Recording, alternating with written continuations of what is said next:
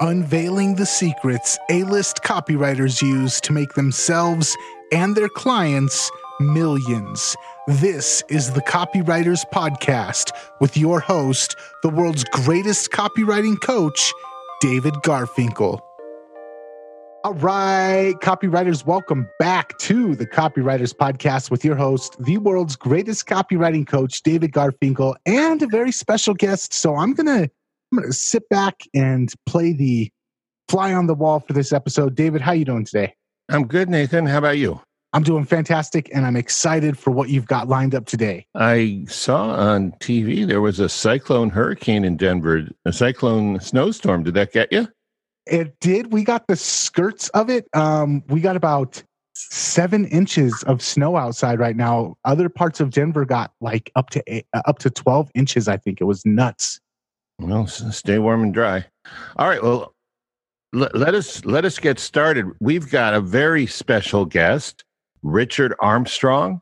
He's a top A-list copywriter. I'm proud to say he's my friend and he's written for all the big mailers Agora, Boardroom, Rodale, Kiplinger's, Reader's Digest, many others. The late extremely picky William F. Buckley once allowed that Richard's writing is terrific. The legendary Gary Bencivenga called Richard one of the best copywriters on the planet. And the great Dan Kennedy simply said of Richard, I envy his talent. And I got to agree with Dan on that one. I envy Richard's talent too, but envy has never prevented me from having a guest on this podcast. Today, Richard is going to talk about con artistry. And I want to tell you there's a perfectly legitimate, non indictable reason for that, which we'll get to, as well as some storytelling stuff you've probably never heard before.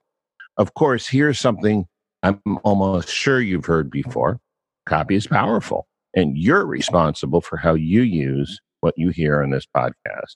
Most of the time, common sense is all you need.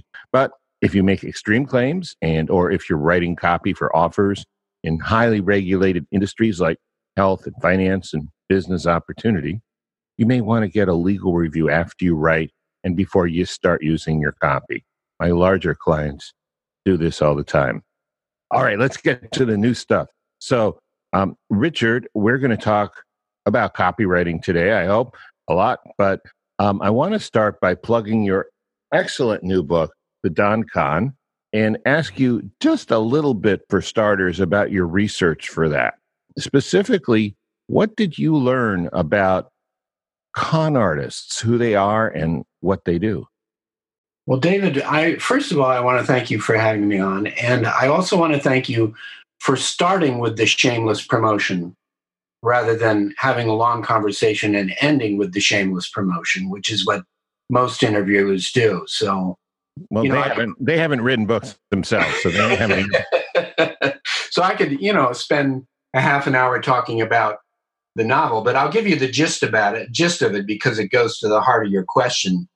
The story is about a washed up television actor who kind of hit the peak of his career when he had a bit part on The Sopranos. Okay. And now he makes his living signing autographs at fan conventions like Comic Con, only he, he tends to go to the smaller ones.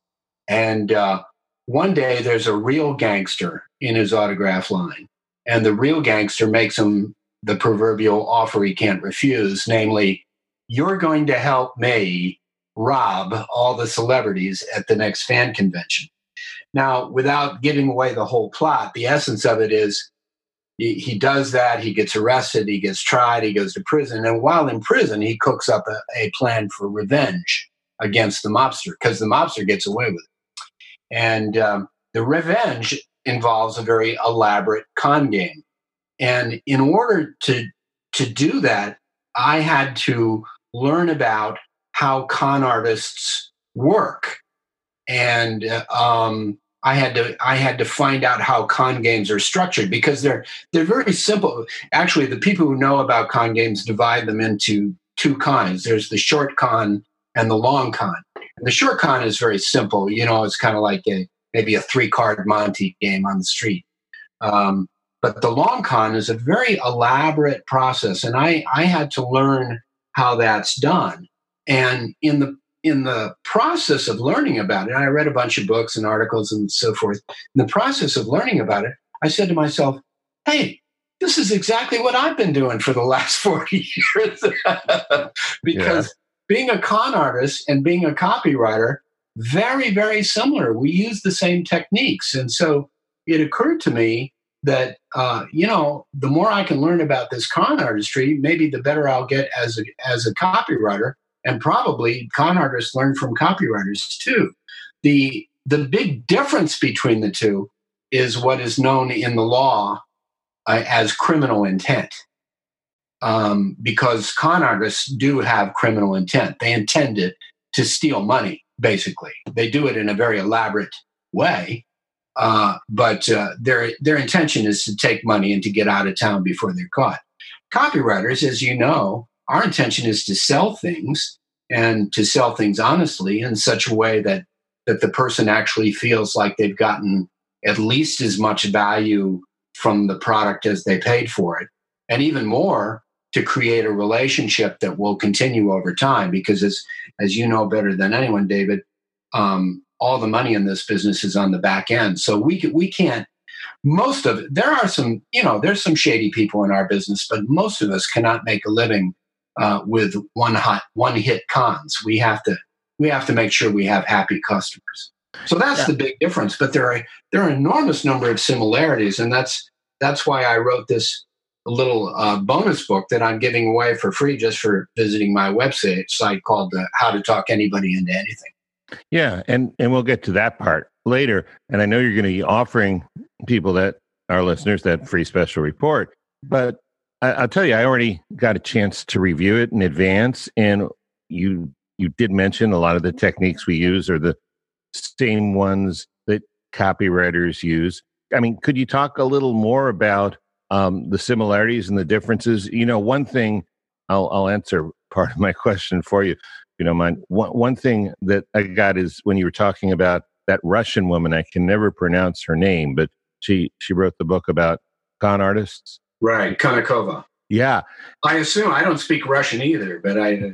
Uh, no, she's at least you can remember that that she said that she interviewed a lot of con artists and she was surprised that they had researched her better than she had researched. Yeah, isn't them. that great? I mean, in the whole in the whole panoply of criminals, con artists are by far the hardest working and uh, the most intellectual. a street robbery, you know, you have a gun, you say, "Give me your money," it's all over.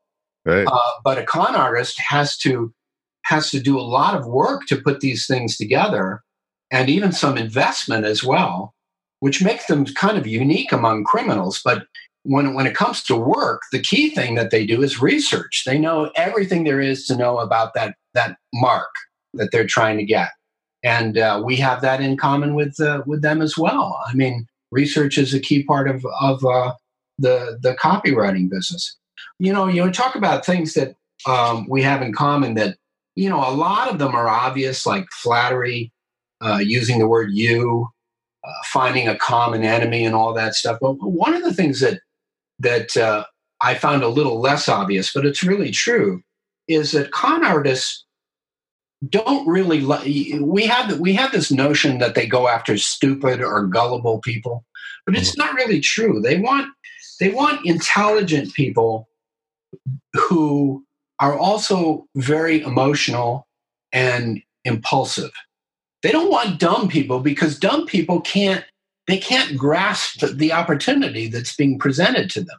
You know, you can yes. talk into your until you're blue in the face, and a dumb person doesn't really get it, doesn't really understand. Gee, I can make a lot of money with this. Only intelligent can people can do that, and intelligent people who are also impulsive. In other words, they want to they want to do things quickly, and they have a high opinion of themselves too. They don't think they don't they think uh, well i'm too smart to be con. Anybody who says i'm too smart to be con makes a perfect mark. And and the other thing and here is something we know in our business it's emotion. You, you want somebody who gets so wrapped up in the emotion of the issue that they don't stop and think. They're smart enough but they don't stop and think you know something about this doesn't make sense. Something doesn't fit. If they did they'd understand they were being con but they're so wound up with uh, either greed, I mean, greed being the most common one, but fear, uh, loneliness, um, concern about their health, uh, all, all these kinds of emotions. They're so wrapped up with that that they don't stop and think, hey, this thing that being that's being offered to me, you know, it's it, it may be a scam. Yeah. Well, getting into research, I'm hoping you'll remember this. It was a long time ago, former life, in fact.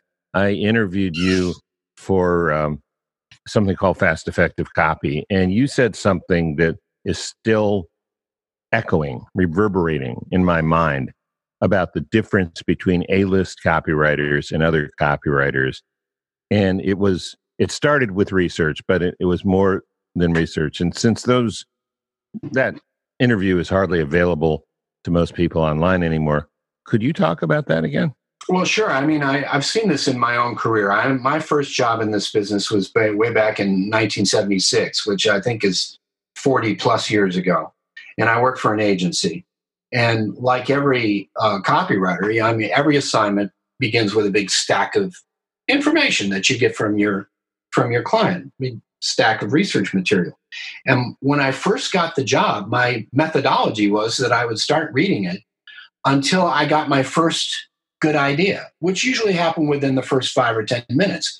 And then I would run to the typewriter and try to do the whole promotion based on my first good idea.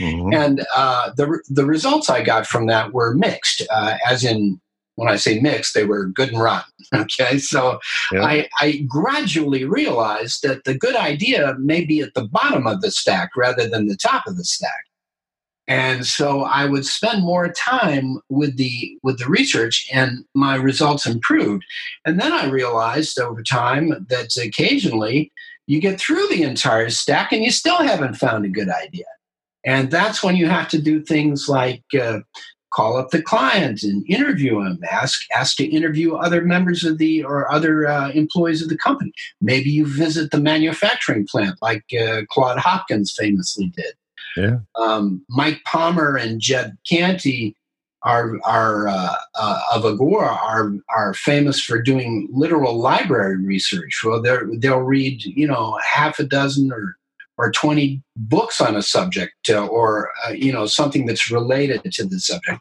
and they find their good idea in that and i've you know i've known i think i've known just about all of the major freelance copywriters personally over the last 40 years or so. Uh, you know, either they're friends or I just, you know, I've talked with them, I've met them, what have you. Um, I don't know some of the people that they keep in the basement over in Baltimore and Agora, who are some of the, they are some of the best copywriters in the world. But if you're a freelancer, we've probably met at some point. And uh, I've just been struck over and over and over again how the best ones are the ones who just research and research and research. I mean, you know, you look at guys like Parris and David Deutsch, Clayton. Now, they may not be doing this research themselves in the sense that they have, they might have a, an assistant who's gathering it for them. They're not going to the library every day, um, and maybe not even on Google. But somehow they're getting that that that uh, initial um, um, scout work done, and then they're getting just an enormous pile of information, and they're taking their time going through it very, very carefully. And uh, that I, I think to me that's the biggest difference between the so-called A-list copywriter and and somebody who's further down on the list. Yeah, and the the uh, other thing was that top of the pile, bottom of the pile um, uh, distinction that you made about ideas, because um, you know a lot of people, I'm sure to this day, especially since they hadn't heard you say this yet, once they come up with a, a big idea, it's sort of like they discovered the wheel, you know, and like nothing can beat that. And so they stop. And of course, the idea is not to stop, but to keep going to really compete with yourself. See, can I come up with a better idea? In other words, not you know, kill yeah, your darlings. Not, not. It's kind of like headlines. You know, I mean, I have a tendency to write a headline and say, "Hey, that's pretty good," and then not think about it again. But uh, a guy like Gary Bencivenga will write uh, 500 of them and uh, then choose the one that he thinks best out of those. And, uh, you know, that's why these guys are, you know, at the best of the best. I mean, you you you call me uh, an A-list copywriter. I actually have a tendency to think that I'm sort of like at the top of the B list. okay. So I'm I'm like you know Salieri and in uh, in Amadeus. I'm I'm good enough to realize that these guys are better. And well, and you can still that. be among the best and not be the very best, can't well, yeah. I mean, I think some at a certain point you you you're good enough to to really appreciate uh, the guys who are at the at the top and what's different between them and you and uh, it, and it's really that more than anything else. Is just an absolute refusal to to settle for good enough whether it's research or or headlines or proof. Uh, that's another thing that the the the top a listers are just fabulous at is coming up with these layers and layers and layers of proof elements. And uh, you know, I have to say that in many of my projects, I, you know, I, I do enough, mm-hmm. but uh, not a, not enough to be making a million dollars a year like those guys are doing. But what you're describing in those guys, don't the psychologists have a technical term for that? Well, yes, they're not normal. They're not normal people. I, I, yeah, I have to remind you know people talk to me about copywriting. I have to say, you know, you look at guys like David Parris, uh, Clayton, um, they're they're normal in the sense that they're normal human beings, but their their attitude towards work is not the same as you know most of us. You know, I, I like to put in a reasonable no, number of hours a day, and you take Bob Bly for example. I mean, he's getting up at six and working until eleven. I mean, a.m. to p.m. Yeah, I know. And uh, you know, I'm just not built that way, and some of these guys are, and and uh, um, plus, you know, you talk about natural talent and so on and so forth. But uh, yeah, hard. There's just there's no there's no uh, substitute for hard work. There never is. All right, so I want to uh, change the subject a little bit, uh, Richard. As a fellow advertising guy, surely you must remember the old ad for certs. You know, with the cute teenagers and they're arguing about whether Certs is a breath mint or a candy mint. Yes. Then the announcer comes in. They never did resolve that question, though, David. I don't well, they didn't, still, but the announcer said it's a breath mint and a candy mint. It's two mints in one, is what it is. So, Richard, in your own way, you've got a similarly rare distinction. You're a copywriter and a novelist. Um, could you tell us what do novelists know about storytelling that copywriters don't? Well, you know, there are there's some copywriters who are quite good at storytelling. So I don't want to I don't want to sell them short. Um, one, I think the best storytelling copywriter in the world is a name that you, a guy that you probably don't know his name because he keeps somewhat lower profile. His name is Josh Mannheimer. You remember that name? I've, i think I've heard about it from you, but I, I don't he know him. He used to be uh, hooked up with an artist uh, uh, named David Wise, and they had a little agency called Mannheimer and Wise, and then David Wise uh, died uh, very prematurely.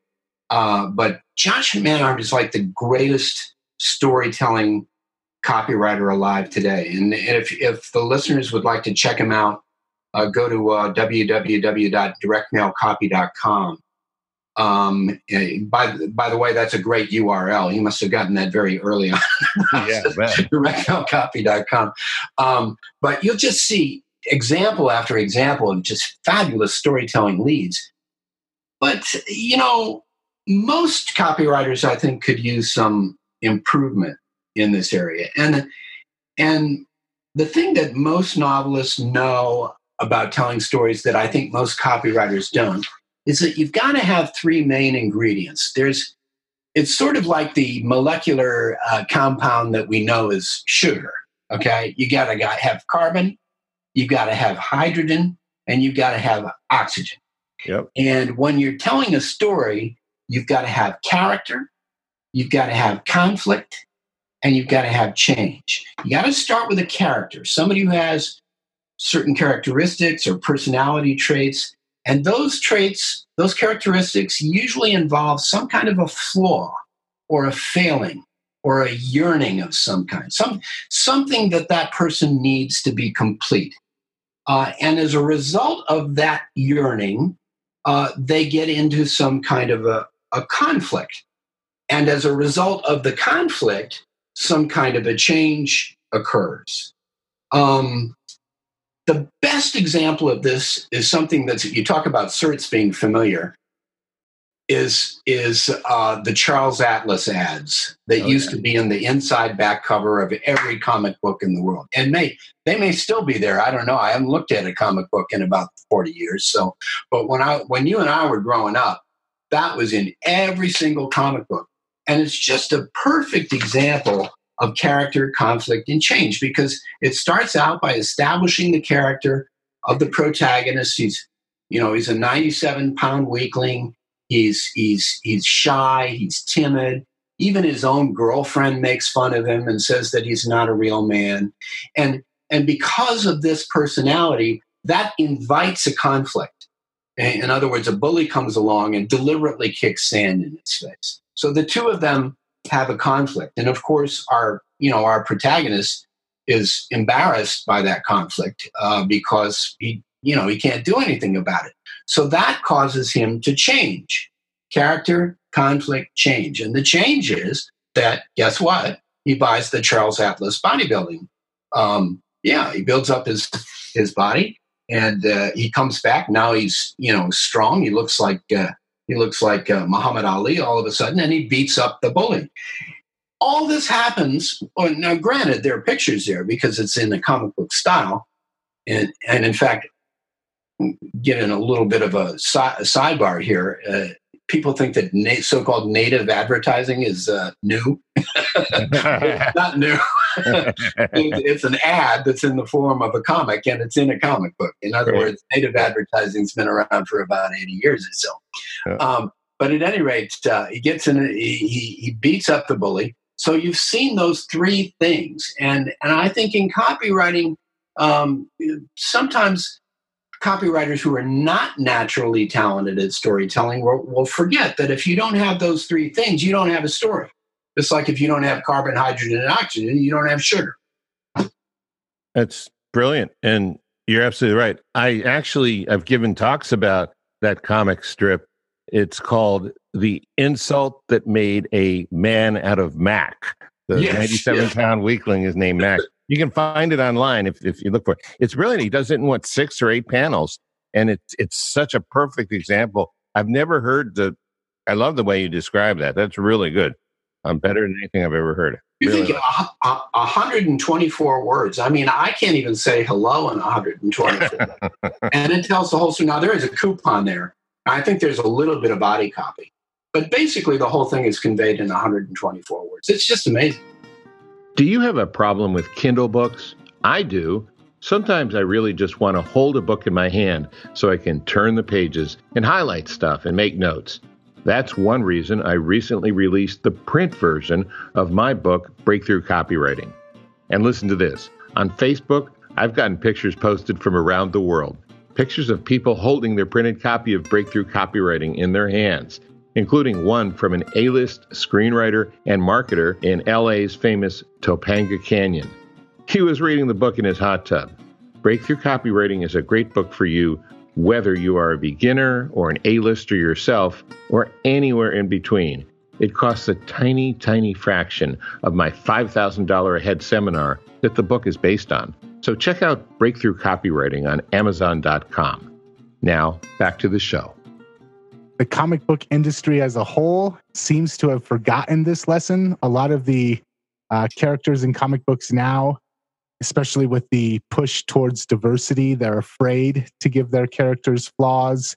They're afraid to give their characters comic or conflicts. They don't want to. They don't want to come off as saying, "Oh, a woman couldn't deal with this problem," or a, a minority wouldn't be able to uh, would have would have struggles with this problem so a lot of the comic books now have actually lost the conflict and lost the character flaws, and uh, the comic book industry is plummeting in sales because of oh, it. that's a that's a terrible thing to hear. I mean, I'm I'm sure you're right because we're seeing it so much in in other forms of entertainment. But it's ironic that this would be happening to comics at the very time when you know the the movie business has sort of discovered comics and mm-hmm. is making these blockbuster movies. But I think they're, you know, they're working with comics uh, and comic characters that were invented uh, 30, 40 years ago, like Spider Man and and and the uh, Wonder Woman, the others. Back when the writers understood those necessary. Exactly. Yeah. Yeah. It was Stan Lee. Yeah. Well, I'm I'm happy to say that in one very good way, Richard is extremely old fashioned because every character in the Don Con is extremely flawed and very interesting as a result. yes, especially the main character. I think he's kind of Oh, an- he, he cheats on his wife. He, uh, you know, so gets, he gets involved in a big robbery. Uh, he's, he's not a man of great uh, moral uh, integrity, but uh, I think the key thing is though he's likable.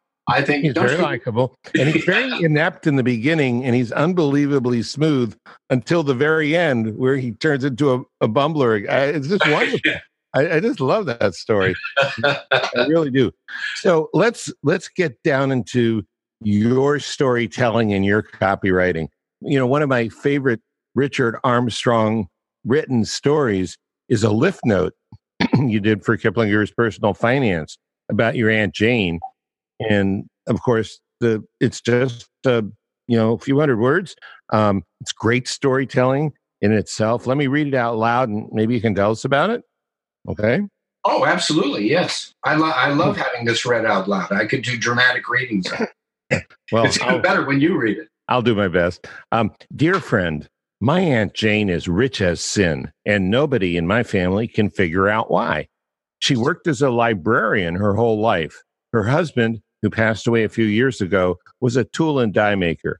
They never earned much money in their lives, but boy, were they ever smart with what they had. There was a little vacation home they picked up for a song and wound up selling for $250,000 some well chosen stocks that grew in value over the year, mutual funds, municipal bonds, treasury bills, even a vintage Volkswagen Beetle that's worth more now than the day they bought it. Nowadays, my Aunt Jane, who we always thought was just a little crazy, is a bona fide millionaire. One day I asked her for the secret of her success. I have three rules, she said. One, never let your money sit idle. Two, never pay more than you have to for anything. Three, never pass up anything that's free.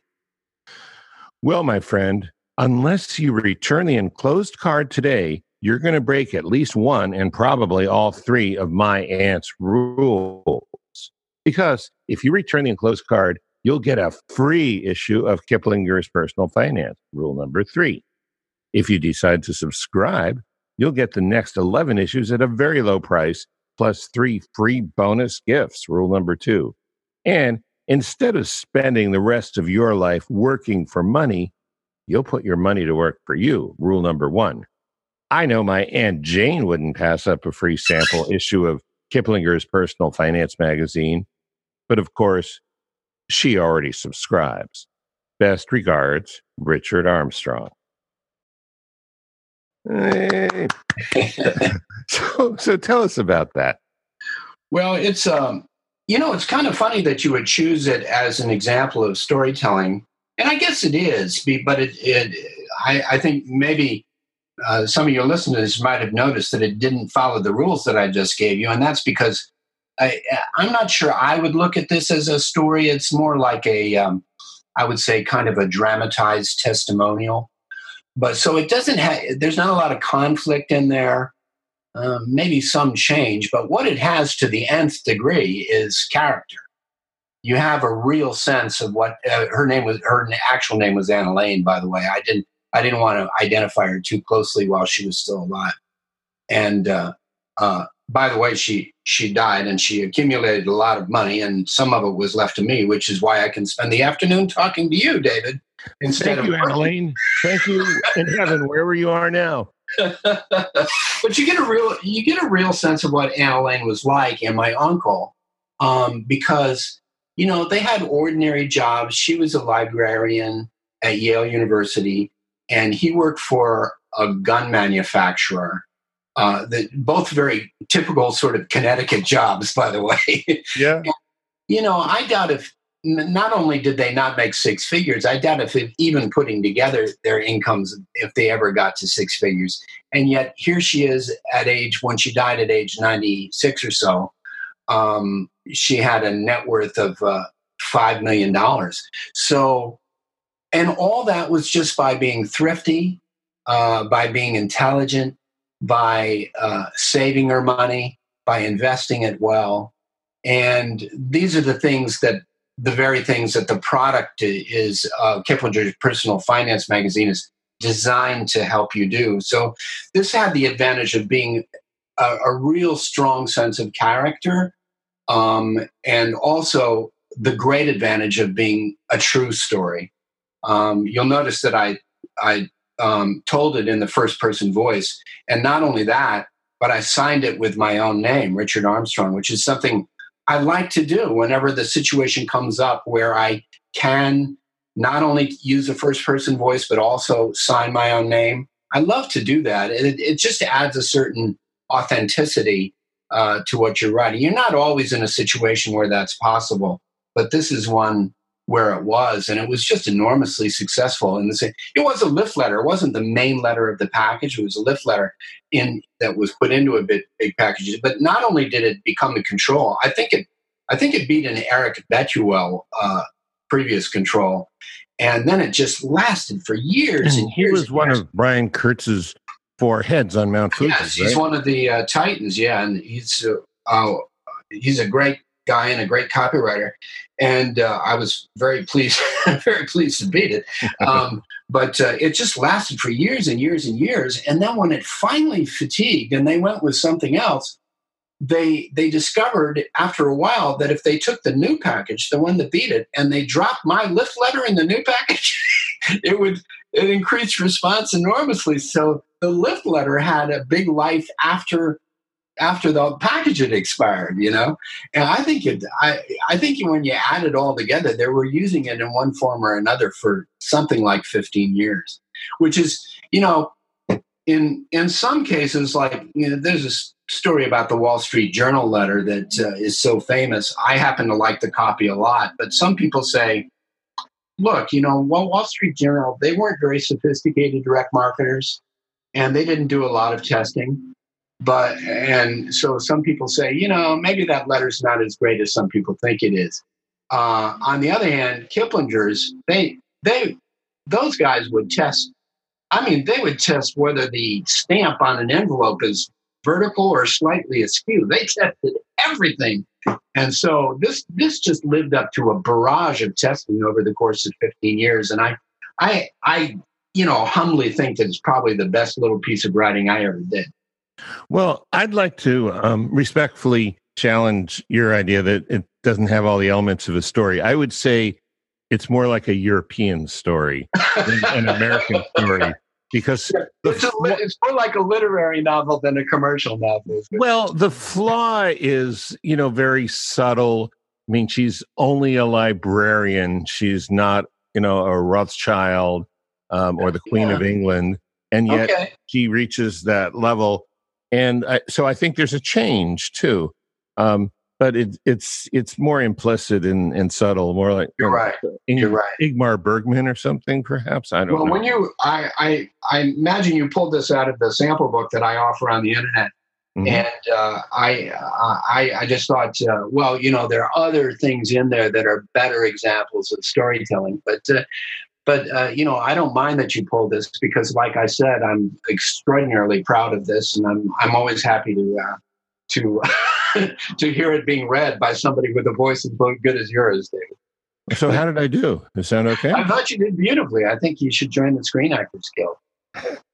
I don't think they'd have me, but if I can, if I can get in, I will, because everybody wants to be a movie star, including me. Okay, so you know, I, I, was wondering if you have any other secrets. I mean, you've shared a boatload, a ton, and yours really is the voice of experience. I mean that in the most complimentary way possible.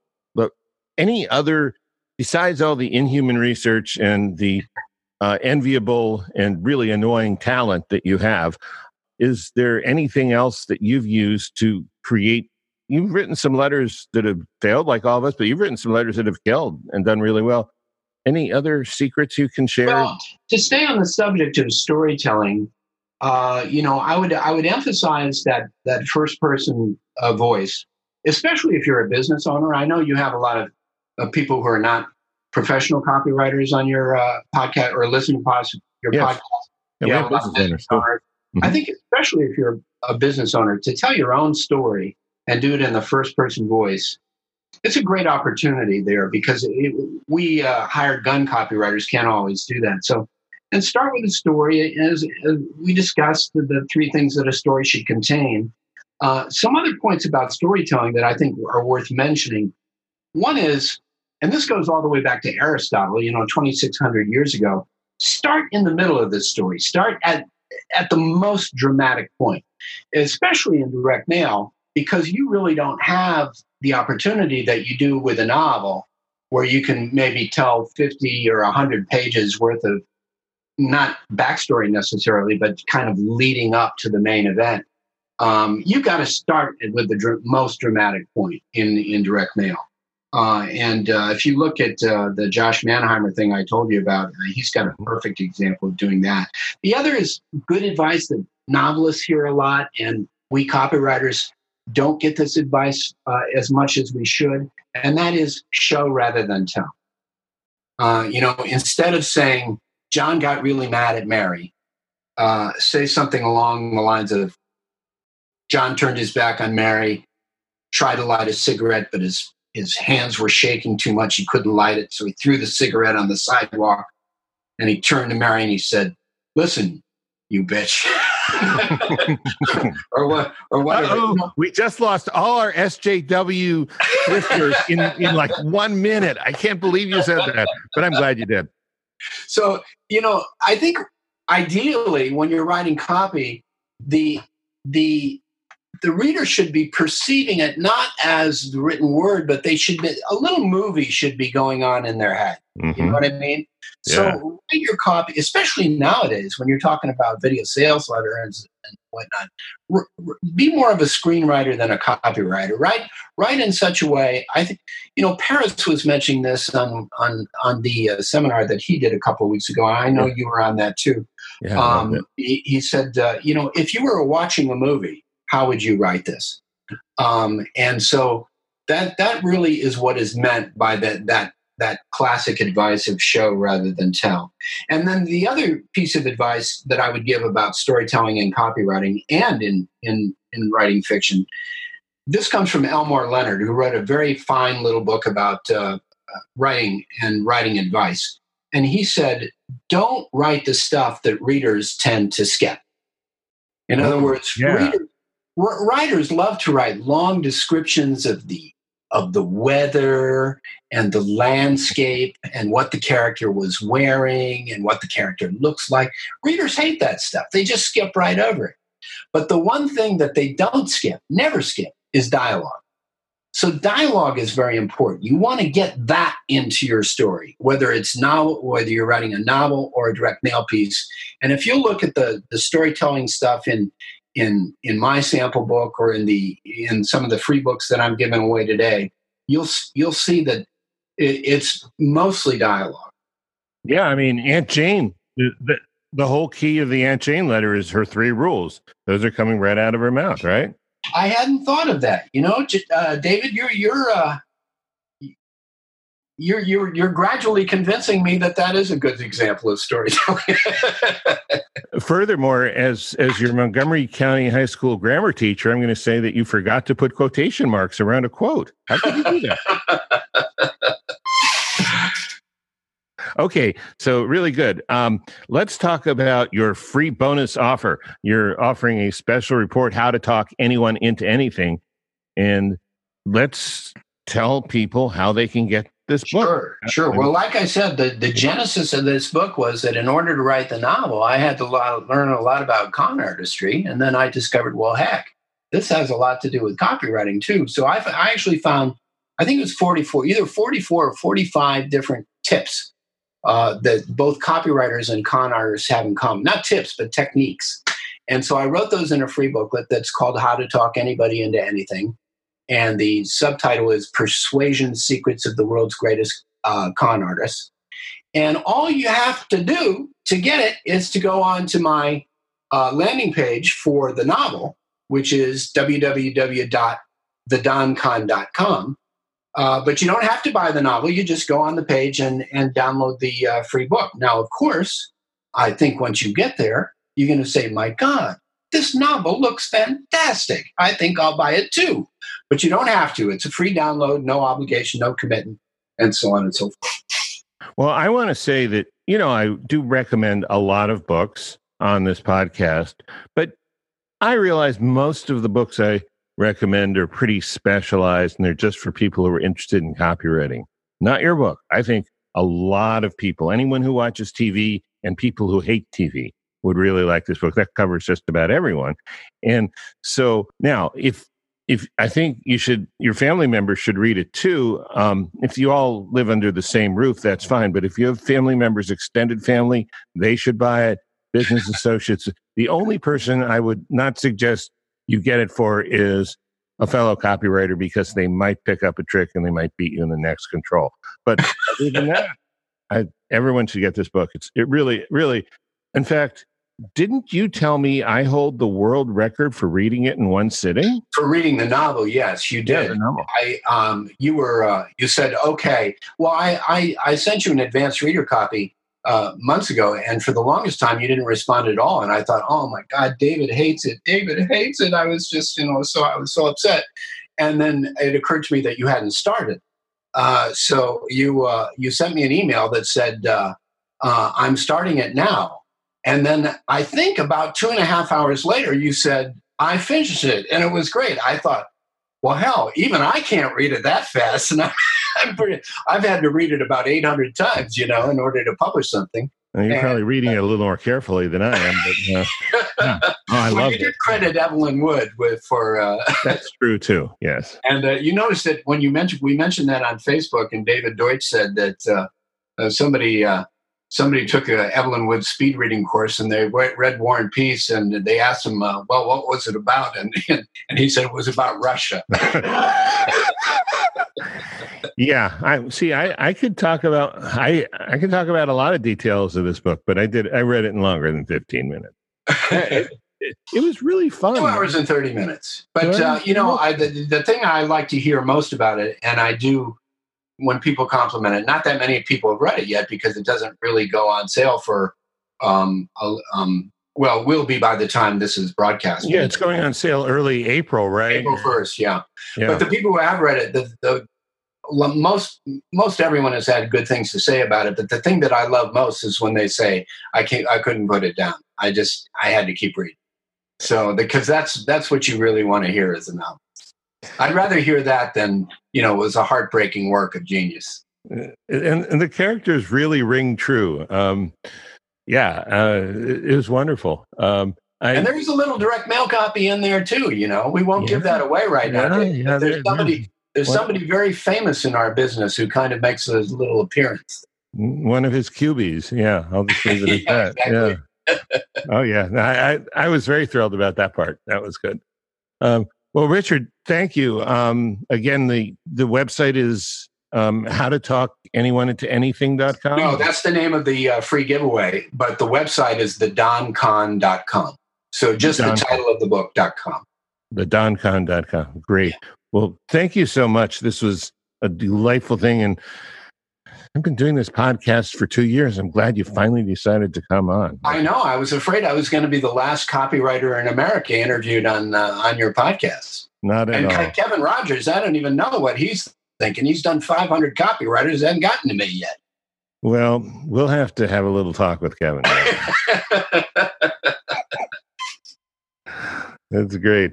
Okay, well, um, thanks again, and um, good luck with the book. I'm sure it's going to sell really well. It's Thank you, David. Great. Thank you so much for having me. I really appreciate it. Uh, you're welcome. Thanks for coming. Thank you both. Awesome conversation. Definitely check out the doncon.com. Get your free copy of the uh, what what was the name of the copy of the book that people can get that get there? How to talk anybody into anything. All right, get your copy of How to Talk Anybody into Anything and until next time, make sure you're getting your copywriter's fix over at copywriterspodcast.com.